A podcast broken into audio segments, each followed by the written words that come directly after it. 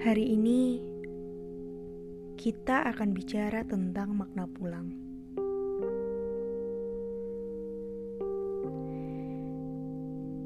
Di awal November ini, aku belajar tentang makna pulang. Bahwa sejatinya manusia akan berpulang. Dan itu adalah kepastian, bukan suatu kemungkinan.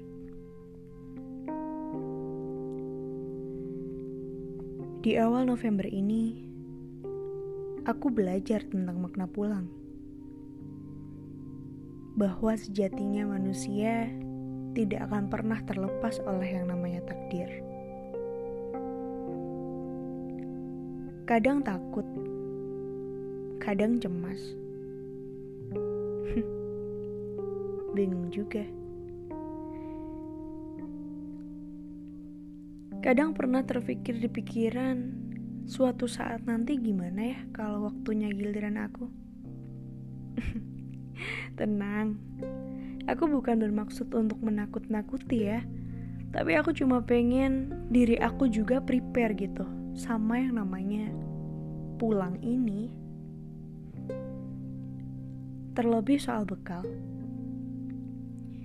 Kadang juga mikir sama diri sendiri, Udah cukup belum sih bekal kita buat afterlife nanti? Gimana? Udah ngerasa cukup?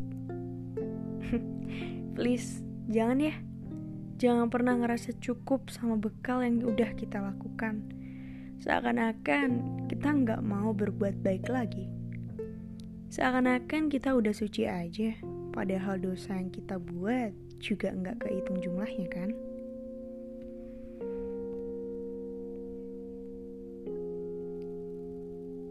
Makna pulang ini bukan hanya sekedar kabar duka dari beberapa orang yang telah mendahului kita di luar sana.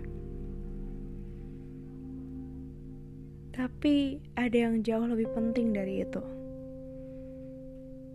Yakni sebagai reminder buat kita untuk menyiapkan diri.